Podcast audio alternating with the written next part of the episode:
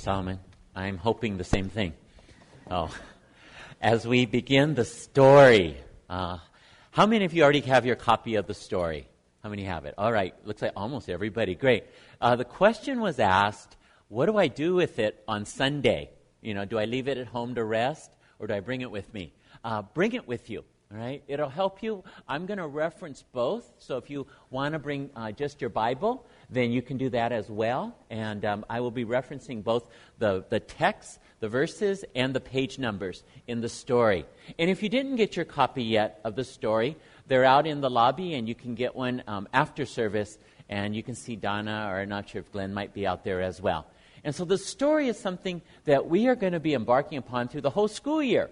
And we've started a new beginning of a new school year. And God is starting a new beginning for us as well. As we look at the story and see what God has been up to for all history, and what God has in store for us today, and what God has in store for all of eternity. And so, as we begin the story, we need to understand the whole picture. And that's what we're going to be looking at beginning today. And so, through the 31 weeks of study, we will get a big picture of what God is doing. And we're going to understand the upper story, which is what God has been planning to do from the day of creation until the days of eternity in heaven. And then the lower story is our story and what's happening in our lives and what God is doing. And even when there are problems and even when there are difficulties, what is God doing? Is He doing anything? And as Solomon said, we have to ask the right questions. We have to ask the right questions as we look into the Word of God. And so we're going to ask some questions today. Some very basic questions like, where did I come from? Why am I here? And we're going to see that God has a purpose for each one of our lives, and that God has a purpose for our children. God has a purpose for our families. God has a purpose for the work that we do. God has a purpose for us being here right now. So let us pray and ask God to fulfill his purpose. Heavenly Father, we thank you for all that you've given to us. And Lord, it is more than we could ask or imagine. It is greater than anything we could ever create on our own. Father, we know that this is your story that you've invited us to be a part of. And Father, we pray that you would help us in this time to know who you are and to know what creation meant to you, what it was from your eyes, so that then we could understand creation in the right way, in your love and your grace, because of Jesus. Lord, help us to see how even Jesus fits into the first chapter of the Bible in the beginning. Let us see, Lord, all that you have for us in this new beginning. I pray for every person here that they would make in their own hearts a decision to fulfill the desire to read your word, to read the story, to read each chapter, to see the big picture, and to see you who loves them more than anyone. In Jesus' name we pray. Amen. Your story matters. And your story deeply matters to God. And God has made you to share in His story. And that's why our life matters. Is that God has made us to share in what He has done in creation. And as we look in the Bible, we see God. He's the main character. He is the one who is making everything happen. And as we look at the Bible, we see who God is. We see what God likes. We see what God dislikes. And if God were to have a Facebook, God would like you. He would click like on your picture. And He would send you a friend request. And He would want you to be part of His big picture and of His story. But we have to choose to believe. We have to choose to accept that invitation. And the story is God's invitation. It is an invitation that says He loves you more than just likes you. And He wants to be a part of your life, where you are right now, and what you're going through. And so, as we open up the first page of the Bible, and you can actually turn to page one in the story, we see the first four words that help us to begin this amazing story of God.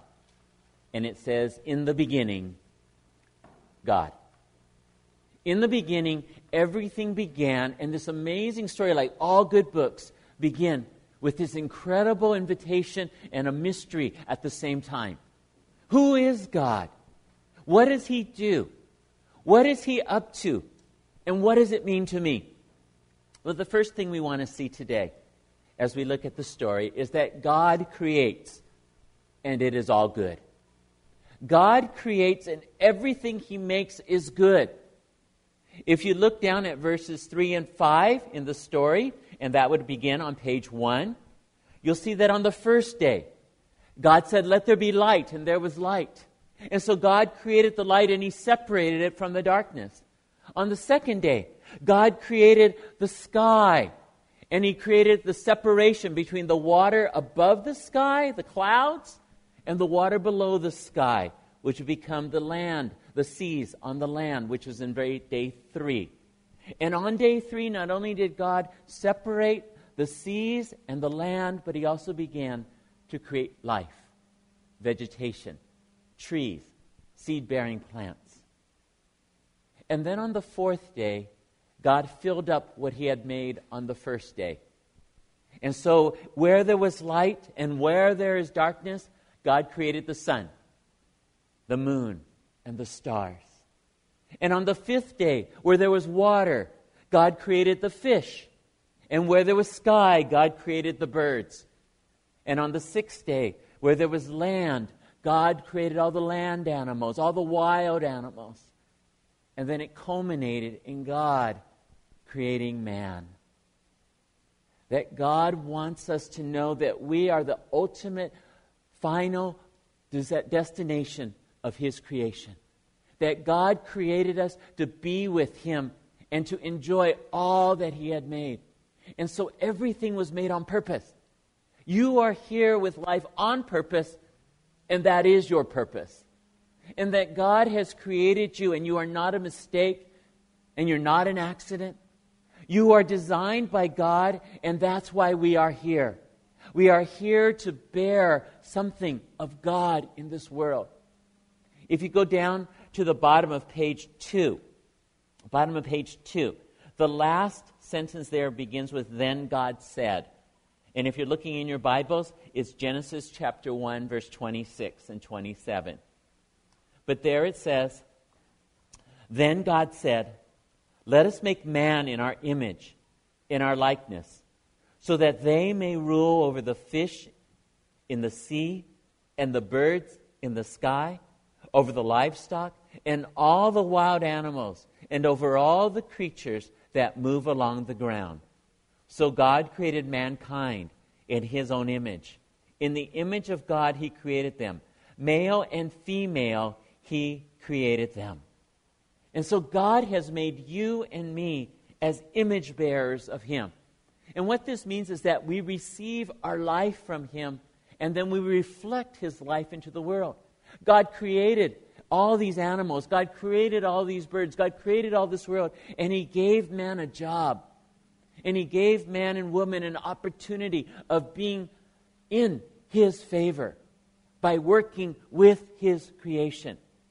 And God loves man and he puts him in the ideal position. He puts him in the ideal place. He puts them in paradise.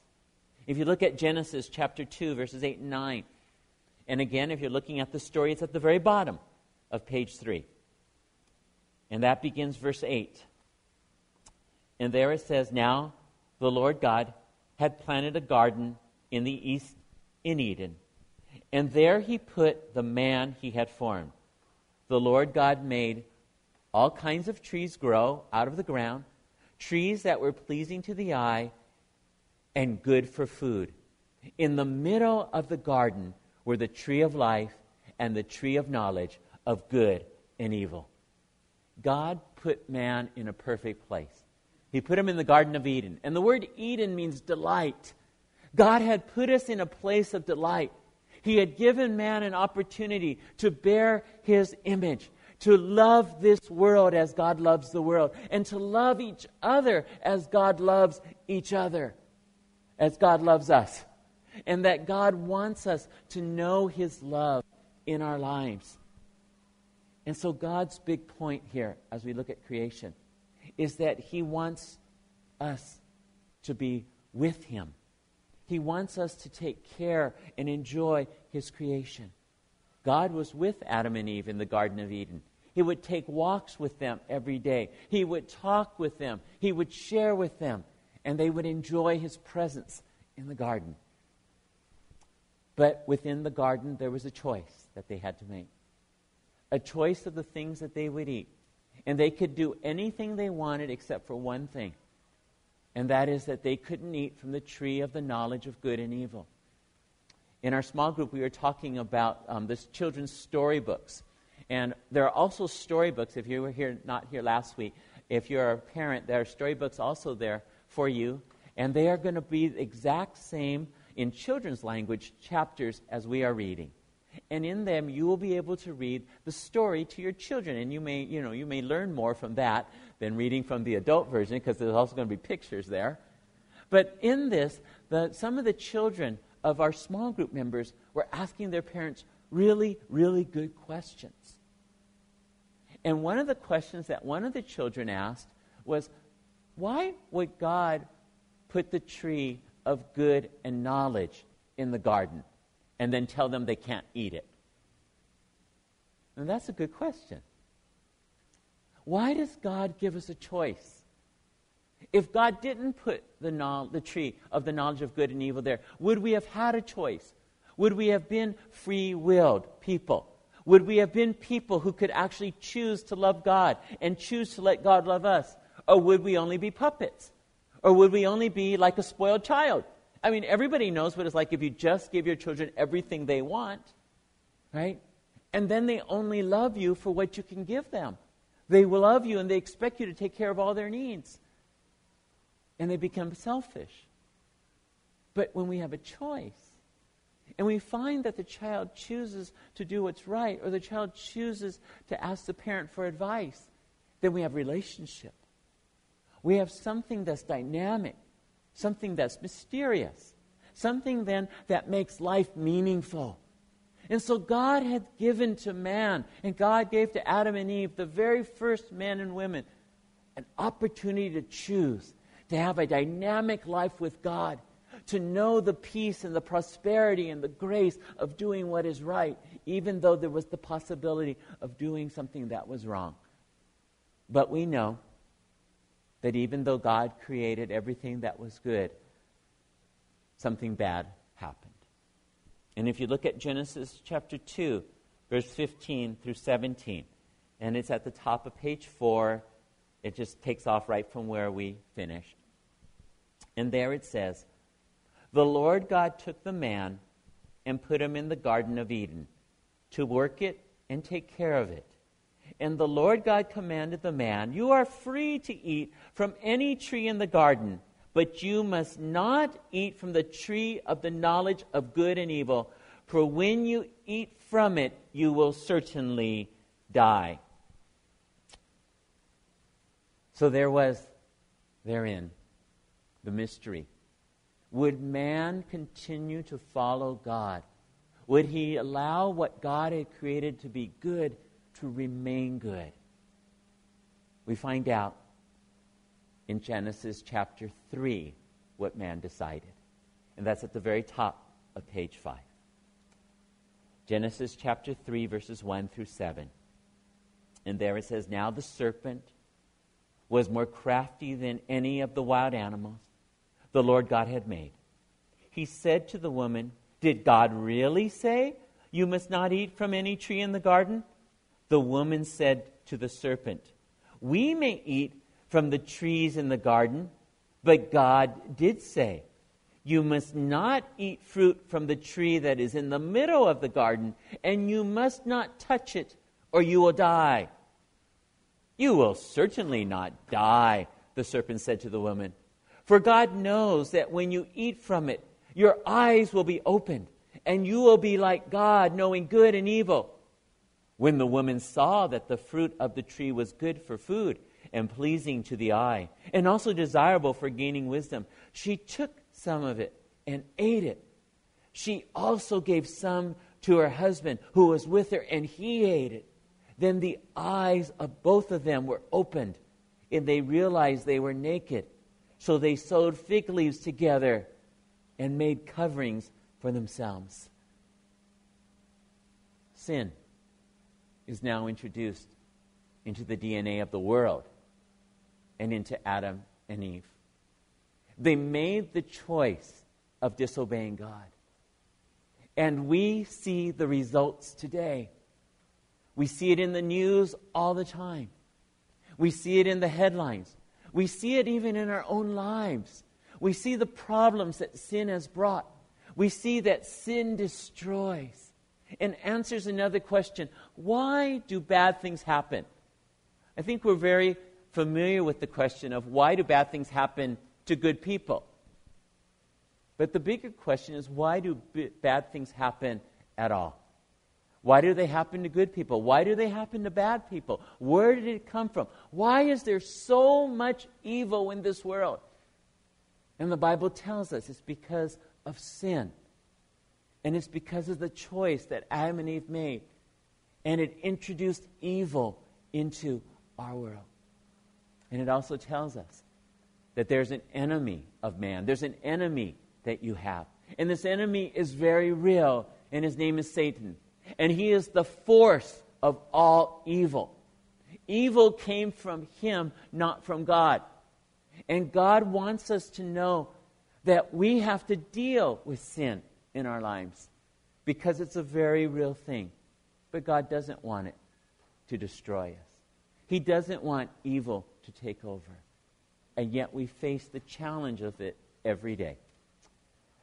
When we were doing the art of marriage earlier this year, the seminar on marriage, there was a video in it, and it's called The Fall. And we're going to see that video right now, and it's a really great drama and it helps us to understand and see what happened when Adam and Eve decided to take of the fruit that God said, don't eat.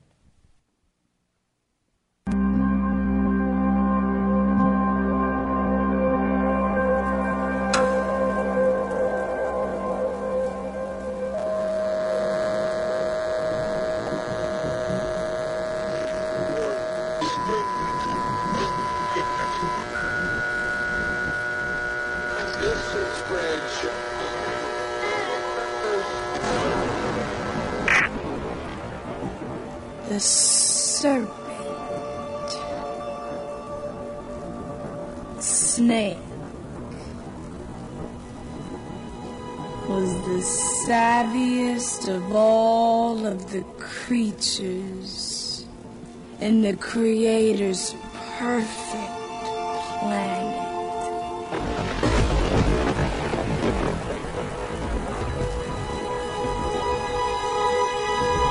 The reptiles surveyed the scene with keen snake eyes, streetwise, armed with an arsenal of plausible lies. He slithered up to Eve, the woman, from her blood.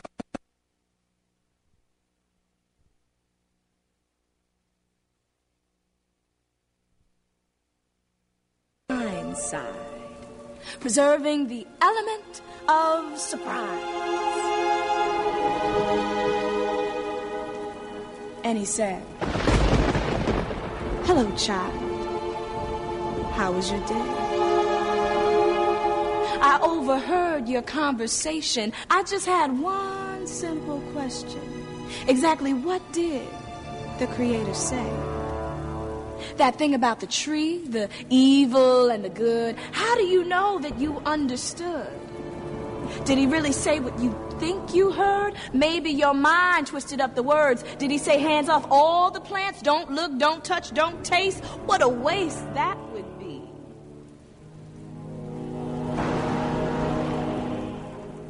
Eve the woman pointed out the tree with the taboo, the tree of the knowing, the good and evil too. She told the snake that God had made it drop dead clear that everything else was free, every other tree. But if they took one tiny taste of the fruit of this particular one, they would absolutely, positively crash and burn.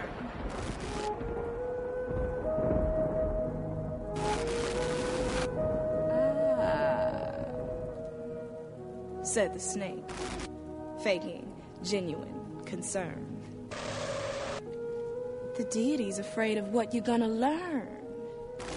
With just one bite, you be just like him. Eyes wide open, knowing the heights of what humans can do, knowing the depths, the despicable too.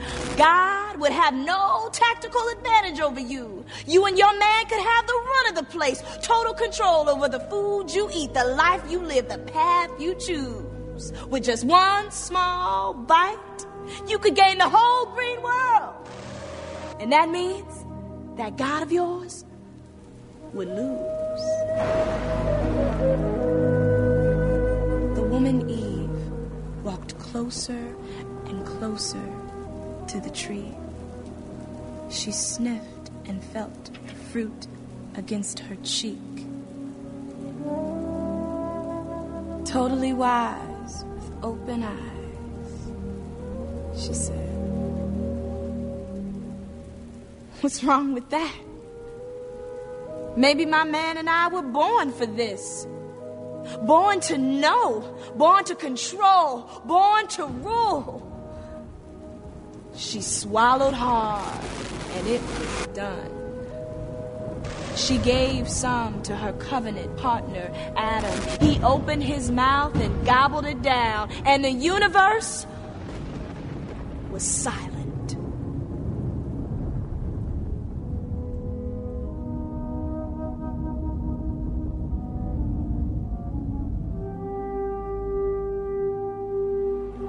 It was the cool part of the day, and God was walking, walking through the land He made.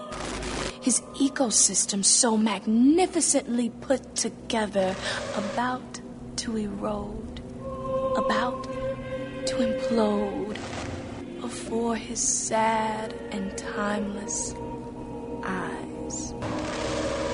He took one long, last look and kissed the innocents. Goodbye.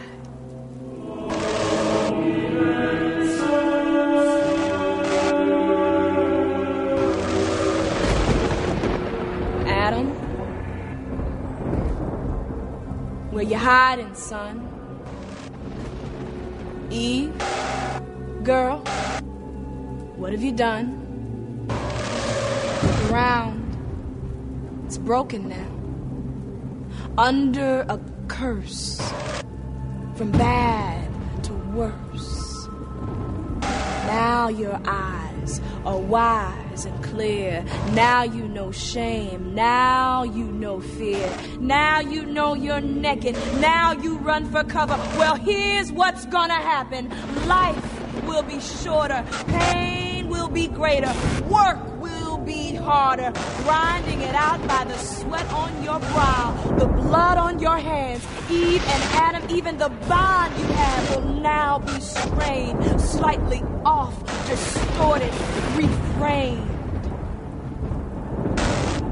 And as for you, reptile snake, Adam will crush your head. You will strike and bite his heel. You will feel the weight of the consequences of what you've done for eons.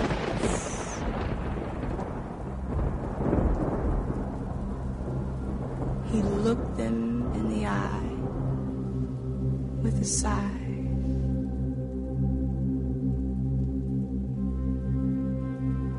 It's broken now, he said.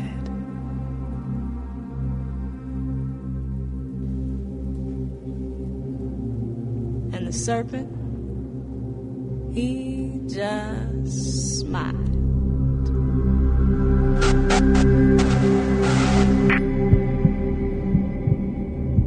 When Adam and Eve sinned in the garden, uh, a number of things. When Adam and Eve sinned in the garden, all hell broke loose.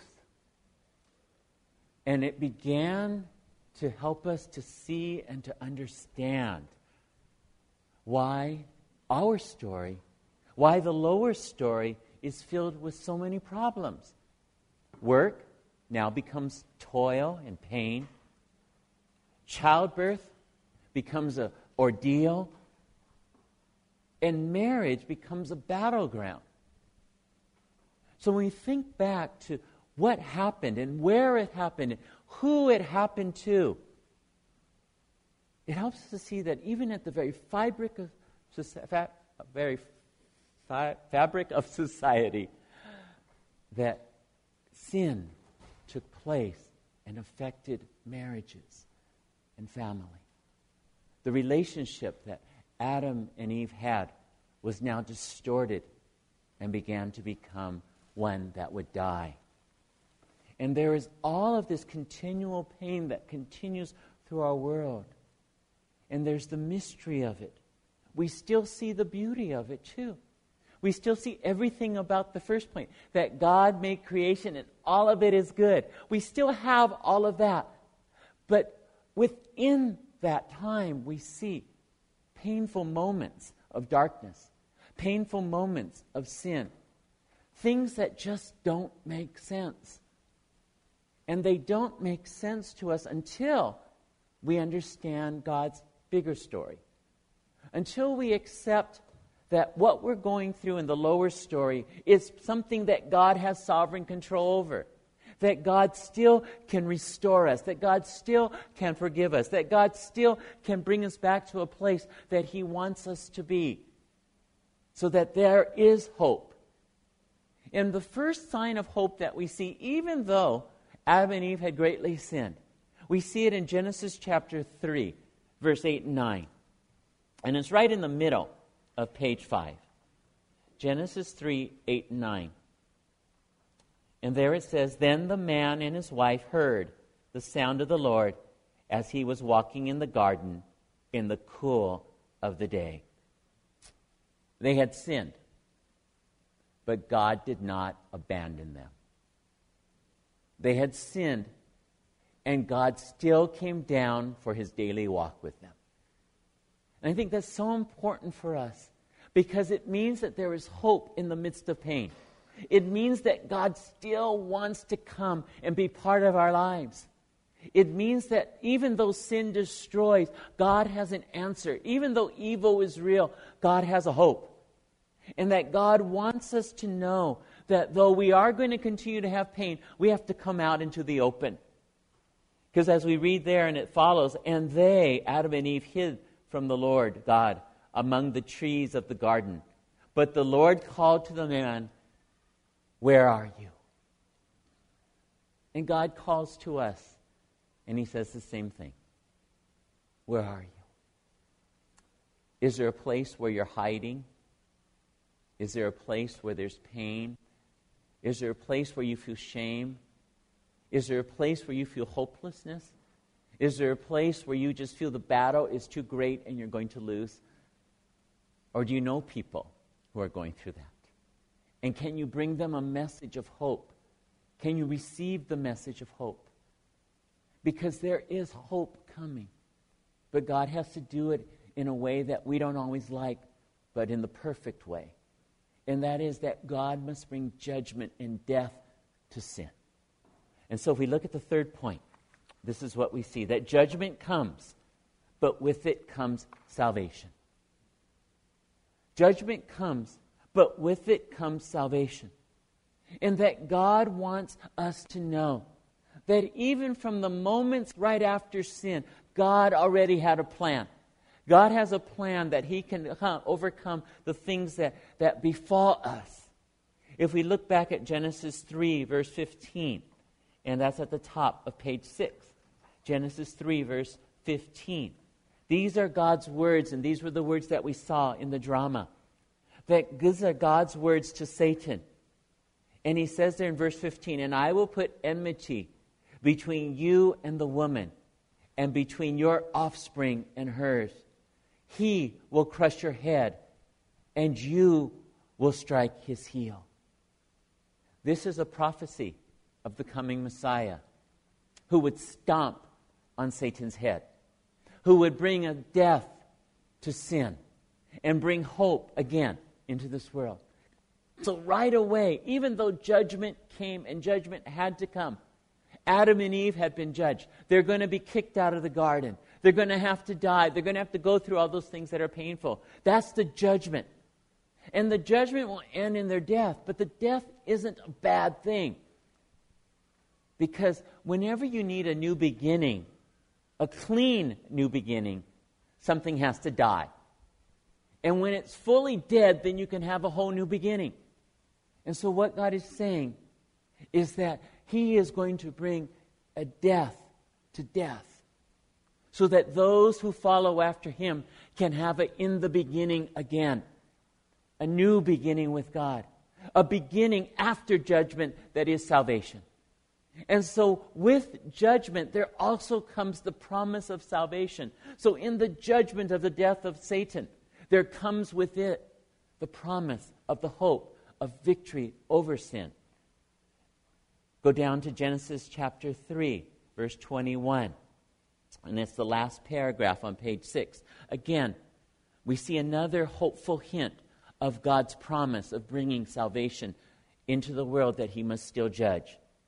Verse 21 says, The Lord God made garments of skin for Adam and his wife and clothed them. Now, they had been naked and they felt no shame. But after they had sinned, they felt shame and they began to cover themselves with fig leaves. But God is going to kick them out of the garden and the fig leaves are going to dry and rot. And so God provides for them clothes. But it says that God provides them garments of skin. Where did God get the skin? He got it from animals. And how did God get it from the animals? God Himself did the first animal sacrifice.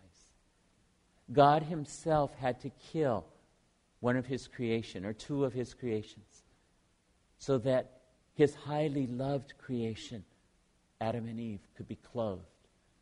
And this is a hint of Jesus coming into our world that He would die, His blood would be shed, but His life would come over us as a garment to cover our shame, to forgive us of our sins, and that He would face the judgment of God in our stead.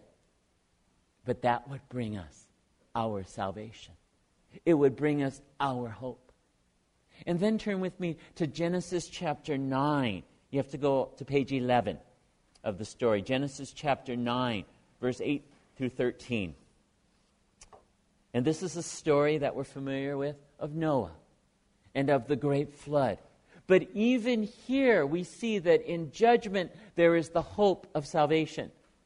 Verse 8 says Then God said to Noah and to his sons with him, I now establish my covenant with you and with your descendants after you, and with every living creature that was with you the birds, the livestock, and all the wild animals, all those that came out of the ark with you every living creature on earth, establish my covenant with you. Never again will all life be destroyed by the waters of a flood. Never again will there be a flood to destroy the earth. And God said, This is the sign of the covenant I am making between me and you and every living creature with you, a covenant for all generations to come. I have set my rainbow in the clouds, and it will be the sign of the covenant between me and the earth. And so, this third promise of God that tells us of the coming salvation of Jesus is the promise of God's covenant that he will never break. God had a huge do over. And it tells us that Noah preached for 120 years, but no one listened to him. No one believed that judgment was coming. No one was willing to turn away from sin and turn to God. And so God brought judgment upon the whole earth, and He covered it with a flood. And Noah was put into the ark as a salvation for all of mankind. And then Noah landed on land, and God receded the waters. And the Bible tells us that within days after coming off the boat, Noah got drunk. And then his sons saw him naked, which was a shameful act on their part. And we see that sin still remained. The sin problem, the sin DNA was still in even a righteous man like Noah. And it tells us that sin is going to continue in this world until God finally makes it all done and all clear. God wants to forgive, but we have to come to Him. And so God sends to us His Son Jesus, who is the promise of a new covenant, so that just as Noah was the receiver of the covenant that God would never destroy the world, Jesus Christ is the promise of the new covenant that God will never destroy you or me if we come to him in Christ. You have there on your outline 1 Peter chapter 3 verses 18 through 21. Would you read it with me out loud? And we see here as it culminates us for us Genesis in the life of Jesus Christ. Let's read it together. Christ suffered for our sins once for all. He never sinned but he died for sinners to bring you safely home to God. He suffered physical death, but he was raised to life in the Spirit. So he went and preached to the spirits in prison, those who disobeyed God long ago when God waited patiently while Noah was building his boat. God waited patiently 120 years, but no one came. God's waiting patiently now for all of us to come. And the Bible says that Jesus preached to the spirits in prison. And those were the spirits that had so captivated the world in, in Noah's day that they had been able to change the hearts of people away from God. And Jesus, in his resurrection, went to those spirits and proclaimed victory over all the sin that they had caused and over all the sin that still remains in this world. That Jesus says there's victory, there's an upper story, there's a promise that no matter what happens in our lives, in our stories, God has a bigger story in store. That God has a story with a great ending. And that God wants us to be part of this story. And God wants you to be part of it right now where you are. And whatever you're going through, whatever trials, whatever stress, whatever hope, whatever disappointment, that God wants to bring his hope to you. And where there is joy, God wants to increase it. Where there are blessings, God wants to revel with you in it. Where there is great things, God wants to say, Glory to me, because I gave it to you. And He wants us to know the glory that we have in saying glory to God. And so, this is what the story is all about. It's about us being able to live with God and for God. We're going to go into a time of singing and prayer right now. And in this time, I would like you to be thinking about what commitment you want to make to God. A commitment of reading the story every day or every week, being ready. We're having us read the story before the sermons because we're putting the emphasis on our part in needing to read God's Word regularly. And then it'll culminate on Sundays as we look at what we've read in the week before so that we learn our responsibility of knowing God's Word and reading it to our children and knowing it in our hearts. And then when we come together on Sunday, we'll, we're summarizing it, looking at it, remembering what we learned, committing to what God has called us to do.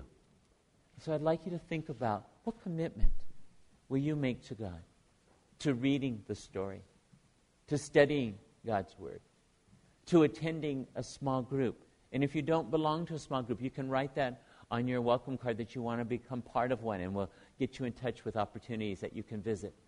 That God wants us to know His story. And as we have the prayer teams that will be coming up during the singing, we also want to just invite you if, to share with us anything that you want.